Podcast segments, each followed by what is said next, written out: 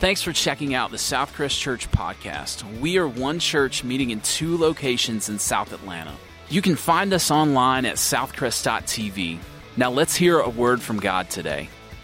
Hey, I want to welcome both of our campuses here. If you're here worshiping with us at Newnan or worshiping in LaGrange, I want to say welcome to you. Thank you for joining us today on this, uh, this part in our series on repurposed. And uh, I don't know, I watch that video every time and I ask the same question about my life, right? Am I there yet? And if you're like me, I am not a truly patient person. Do we have any impatient people here in the room? That's right. We have a lot of impatient people, both of our campuses today. Uh, there's something about our lives that we know God wants to repurpose us, but let's be really honest. We constantly ask the question, Am I there yet? When am I going to get there? Okay, so let me tell you, last week I had the privilege of uh, traveling to the country of Israel. I was there about six, seven days. And uh, as we got on the plane in JFK to leave to fly for 10 hours from JFK to Tel Aviv, uh, the, the announcer comes on, the, the pilot, and he says, Listen, uh, we're going to just fly right over. You know, they make it sound really easy. We're just going to fly right over for the next 10 hours. We're going to be on the plane, and we will land in Tel Aviv and nobody does nothing. In fact, the moment they said, We're going to be on this flight for about 10 hours, the whole plane just gasped. but when we landed, he says, Hey, welcome to Tel Aviv. Everyone's like going, Woo! Why? Because the truth of it is, just like in flying, every one of us, we want to what? We want to get there. We want to arrive. Whatever God has destined for our life, we just want to get there. We don't always appreciate or love the journey of how we get there, right? But there were people applauding on the plane and they were going crazy. And I thought, wow, how crazy is it that when you really look at our lives, we are on this journey. And the journey that we're on typically takes us in places we never thought we would go. And even when we think we have arrived, we're still not there yet. We may think, hey man, I've, I've gotten there. Like some people think you get there when you get to a certain age, right? Like I remember when I was like 25, someone said to me, hey, when you're 35, you will feel like you're there. and if you're in this room or at LaGrange and you're thinking, I'm 35 and I don't feel like I'm there, okay? So like I want to tell you, I'm 45 years of age and I do not feel like I am there yet. Can I get an amen? You say, Sean, you are far from there, bro. Like, I pray for you. Okay, we all feel that way because the journey is part of it, right? We are on this journey, and the thing about our journey is the journey that we're on, we all have a story that we tell about the journey, right? And we all have a picture from our past of the journey that we've been on. But when it comes to repurposing, here's the thing we need to realize God uses the journey we're on to prepare us so that He can repurpose us. Now, we don't like that part because the preparation part is the part that nobody loves. I mean, preparation's not sexy, right? I mean, everyone wants to play on the big stage, they just don't want the preparation. So I thought about this in my life. Many times I've come to God and said, God, I really wish you would promote me before you would prepare me. Have y'all ever prayed that before? Been that honest with God? God, I want you to do this in my life before I know I'm ready for it.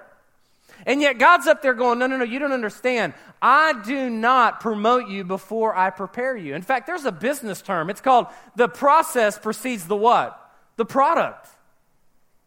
If you're going to have an amazing product in business, we all know that the process precedes the product. The same is true in our lives. The journey that we are on, God is preparing us so that he can repurpose us. But I don't know about you, there's this one picture I have in my mind about sometimes when I feel stuck in my life and I feel like my life is just not there yet, and it looks like this because we see it on our devices a lot. Yeah, what does this mean? Still loading. right? Still loading. In fact, most of us, when we see this on the computer, it's when we say a cuss word, right? It's like, okay. And, and this is how we feel many times on the journey that we're on. We feel like maybe we're just still loading. And sometimes we feel stuck because we see this and we're like, man, when am I going to get there? When am I going to finally arrive? Let me tell you something. In our faith journey with God, it's not about where we start with God, but it's about where we allow God to take us and what we allow God to teach us that will repurpose us. See, some of us, we've started a journey with God, we've started in a relationship with God, and we feel stuck because we're not willing to let God take us on a journey and let Him really take us somewhere to teach us something that we can't find stuck right here. It's crazy when you think about it. I started thinking about this way the very place where God has you is where He wants to prepare you so that one day He can promote you. So think about where you are in your journey.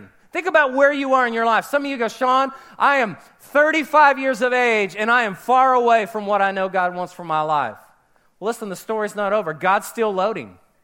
God's still writing your story. In fact, if you have a breath in your body, God is still writing your story. But I want you to know this the very place that God has you is where He wants to prepare you so that one day He can promote you. So if you're like me, sometimes I get discouraged in that journey. I'm like, okay, God, I know I'm not there yet. I know I'm still loading. But obviously, all these people I read in the Bible, they seem to have arrived, right? Because they did these massive, big things for you. And it just seemed like their faith journey was so much easier than mine. Till I looked at a guy in the Bible, his name was Moses. If you have your Bible, turn to the book of Exodus, chapter 3. Exodus chapter 3. I want to give you the story that helps you understand Moses' journey before this moment that we find him in Scripture. You see, Joseph had died, and God was still blessing the people of Israel. In fact, he was expanding them, he was giving them greater influence, and they were growing in size and in numbers. But, but the, the Egypt had a new king. His name was Pharaoh. And Pharaoh got worried because the Israelites were growing so big and they were getting more and more influential. What do you do when you try to stop someone? You oppress them. So the Bible says that he began to oppress the Israelites and began to draw them into slavery.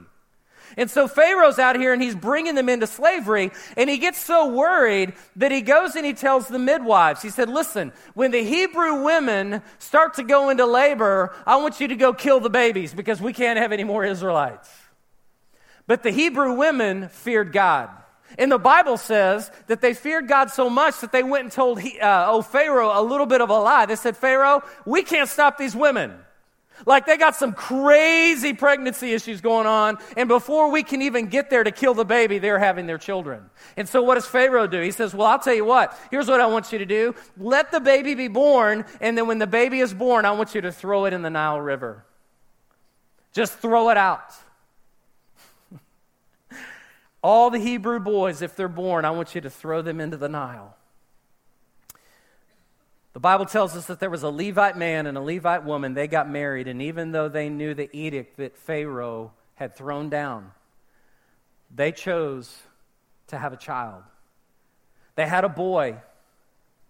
They hid him for three months because they knew that if the Pharaoh or the, the midwives found him, that he would be thrown and he would be killed.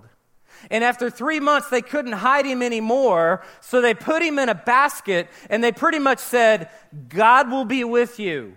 And they sent him away down the Nile River. And the crazy thing is, at the very moment that they did that, Pharaoh's daughter decides she's going to come down and take a bath. And she brings all of her maidservants with her. And they find this baby in this basket floating down the river. And they bring him in and they say, Hey, listen, uh, we found this baby. And, and, and Pharaoh's daughter says, Well, he's got to have a mom. And so go find his mom. They go start asking the Hebrews and they find out that it's Moses' mom. And they bring her and they said, Hey, listen, we want you to nurse the baby until the baby's weaned. And when the baby's done being weaned, Pharaoh wants to adopt your son. Pharaoh's daughter wants to adopt your son. And so she adopts him and she begins to raise him in the palace. Now, get this. From Moses being born and being put in a river to a palace. I mean, some of you think, man, I got a jacked up journey. I've had some crazy things happen to me. Oh, it gets better. He was raised in a palace, but he soon realizes that he's not really Egyptian, that he's really a Hebrew. And he starts seeing the oppression that the Egyptians are having on the Hebrew people. And he walks up on a guy who's getting beat to death by an Egyptian who's a Hebrew. And he says, I can't take no more. And so he just turns around and kills an Egyptian. So not only is he struggling with his own identity, who am I? But now he's a murderer.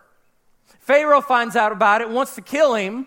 So he does what we would do he ran. He went to a place far, far away called Midian.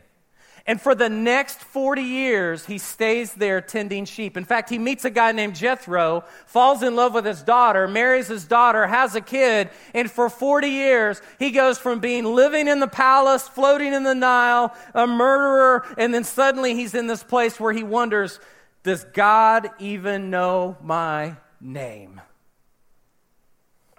Think about his journey.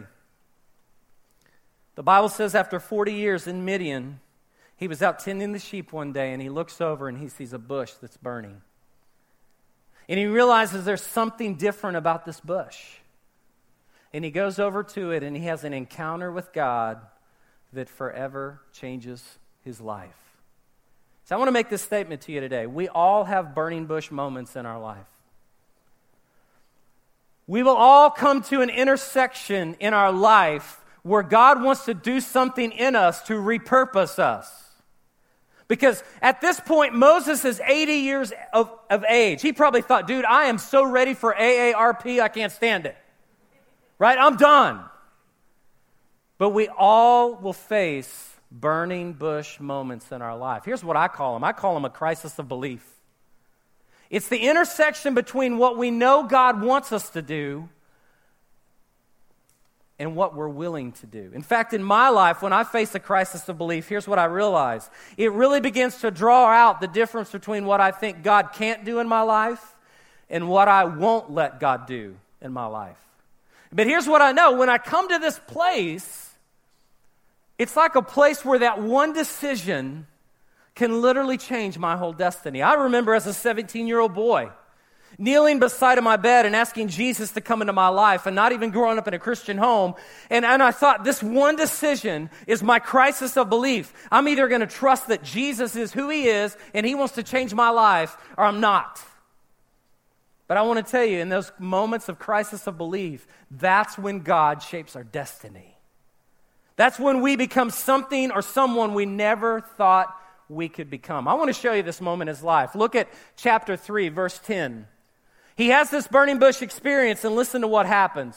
So now go. This is God talking to Moses. I am sending you to Pharaoh to bring my people, the Israelites, out of Egypt. But Moses said to God, Who am I that I should go to Pharaoh and bring the Israelites out of Egypt? And God said to him, I will be with you and this will be the sign to you that it is I who sent you. When you have brought the people out of Egypt, you will worship God on this mountain. I mean, isn't it crazy? God calls to Moses, and here's basically what he says to him Moses, I want to repurpose your life. I know you felt stuck. I know you felt confused. I know you felt convicted because you're a murderer. Like, I get all that stuff. I get your past. But here's what God teaches us in that moment God wants to repurpose us so that He can use us in new ways. If you believe that, raise your hand. I do. I believe God wants to repurpose our lives because He wants to use us in a new way. And that's what God was trying to say to Moses in this moment. He said, Moses, I know your past. I know all the stuff you're going through. I know where you've been. But I want to give you some proof, Moses that I can redeem your past, reclaim your present, and repurpose your future. Moses, I want to use you in a new way. The only problem is Moses had all of these past issues, right? Raised in the palace, killed a guy, 40 years in seclusion, tending sheep. So there was probably a part of him that he just wondered God, can you even do anything with me? And I want to be real honest. There's some of you today, you feel the exact same way. You are so focused on what has happened to you in your life, you can't see God wants to use you in new ways. But just like Moses, what he learned is God was using every single stop in his journey to prepare him so that eventually he could repurpose him. So eventually, so God says to him, He says, Moses, I'm the one who's calling you. But what does Moses do? Moses says, God, who am I? Who am I? So, so here's what I learned about this. See, our excuses will always stand in the way of God doing the miraculous in our lives. How many of you think Moses didn't know who he was? here's the problem Moses lost sight of who God was.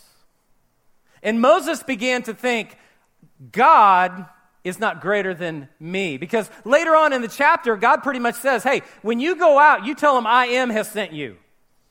Like, I don't even need to tell you my whole name. I, you just need to know I am the self existent one. I can do anything because I am God. But he's stuck in this place because he's allowed his excuse to always stand in the way of God doing the miraculous. And we do the same thing. I want to tell you a really true statement today. God wants to use you to do amazing things that will change this world. But I also want to tell you my excuses and your excuses will always stand in the way of God doing the miraculous.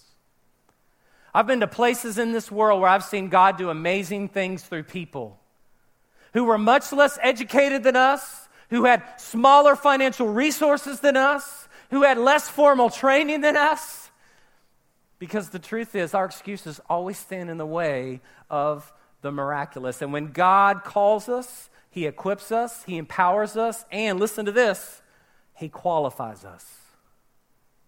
I like what Henry Blackaby says. He says it this way He says, God never calls the qualified, He qualifies the called.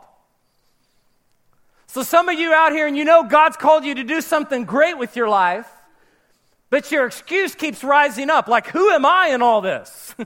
and God says, I didn't call you because you were qualified. I didn't call you because you were the hippest, the coolest. Like some of you, you would really love to work with teenagers. You're like, man, I would love to come on Wednesday nights and, and serve. I would love to lead a middle school life group in the city of LaGrange. I would love to be involved. But here's what you say Who am I? I've lost half my hair and I can't even fit in skinny jeans. Who am I? God can't use me.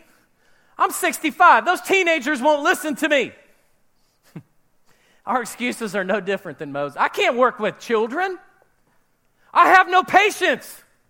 Like the moment one of them poops in their diaper, I'm going to freak out.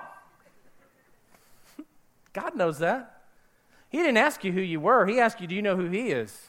Because here's the truth God never calls the qualified, He qualifies the called. And so some of our excuses need to end because the truth is, God said, Hey, Moses, I want to use you. And the truth is, He wants to use us too.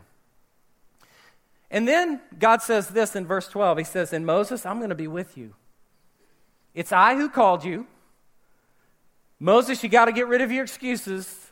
And then he says, he says, I will be with you. See, here's the cool thing. When God calls you and he says he'll be with you, here's the promise that you and I can claim. If God has called you to it, he is committed to seeing you through it. I believe that. I mean, I really do believe, like, I remember going home and telling my parents, like, three months after I gave my life to Christ, God's called me to preach. God's called me to the ministry. And in the back of my mind, there was like these list of hows, like, how's this going to happen? How's this going to work? How? And, and listen, our hows get in the way, but the truth is, if God has called you to it, listen, He is committed to seeing you through it. He's way more committed to your faith journey than you think He is. And just like Moses, he said, Moses, I want you to go. And he says, I will be with you. Let me ask you, how did God prepare Moses in this moment? And how does God prepare us? I mean, it's funny when you read this story, I really think it comes down to a question that Moses had to answer and then one action that Moses had to take. And I think we have to answer the same question that Moses did, and then we have to be willing to take the same action that Moses did because God wants to repurpose our life. He wants to repurpose our life. You see, there will always be tension in our life between what God wants to do and what our part is. I meet people all the time. They say, I know God's called me to do this, but God hasn't done it yet. But I want to tell you if there's 100 steps between what God wants you to do, God may take 98 of those steps, but He may leave two for you. Here's what I know faith always requires movement on our part, it is always kinetic, it is never static. It requires faith, and faith requires movement on our part, always. Always. I, I hear people say, Man, I want God to do amazing things in my life. Okay, well, step out. Where are you moving in your faith? Faith is never static. So, two weeks ago, or a week ago, I had the opportunity to go to Israel. And before I left, uh, people were sending me emails and calls and texts, and they were saying, Hey, Sean, uh, man, please be safe. Like, I know you're going where, where things are, are really unrestful and, and there's a lot of weird things and, and, and there's terrorists and, uh, and when we know you're going to go and probably get your head chopped off. Um, um, and I was just shocked.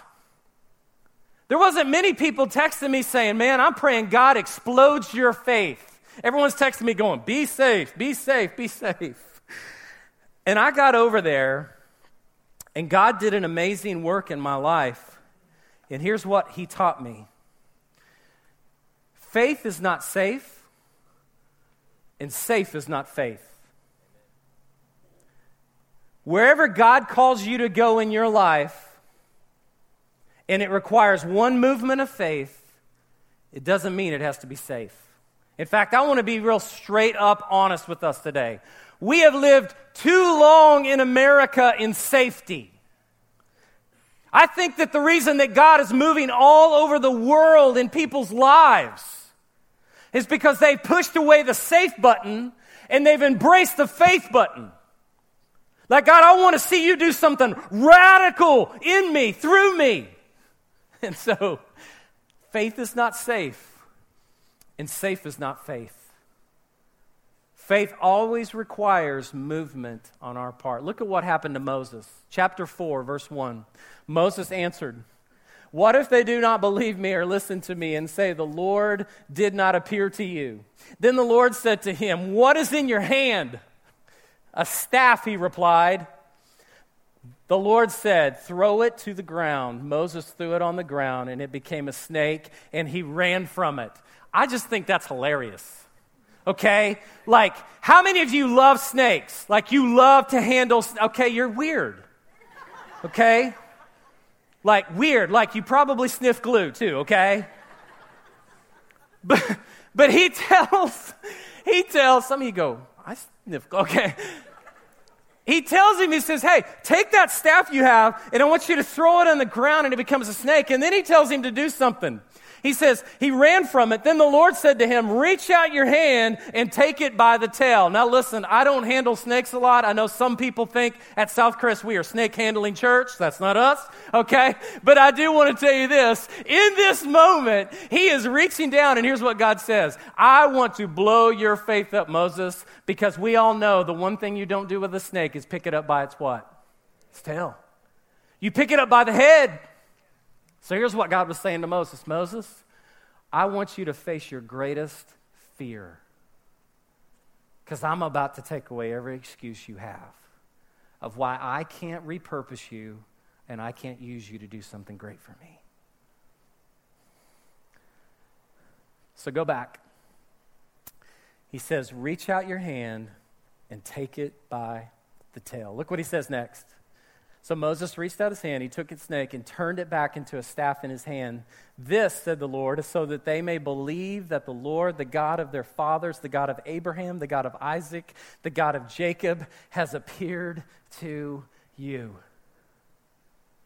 See, I really do think there was one question in this verse that Moses had to answer, and there was one action that Moses had to take. This is just a stick. It's not Moses' stick. It probably was a lot longer and had a, a crook on it, right? He was a shepherd. But this is probably the stick that Moses would have walked out and would have shepherded sheep with. I can only imagine there would have been a sheep that would have literally tried to run away from the fold, and like Moses would have probably gone into a batter stance. Wham! Okay? And maybe Moses had this stick and, and maybe he saw a snake at one point and he had to beat it on the ground, right? Wham! Kill that snake. Jesus' name. All right? Listen, snakes only come out in gardens and bad things happen, okay? so here's this thing. It's like he's holding this. And I even thought how common it was for him because God looks at him. God looks at him in this moment. And he says this statement to him. He says, What is in your hand?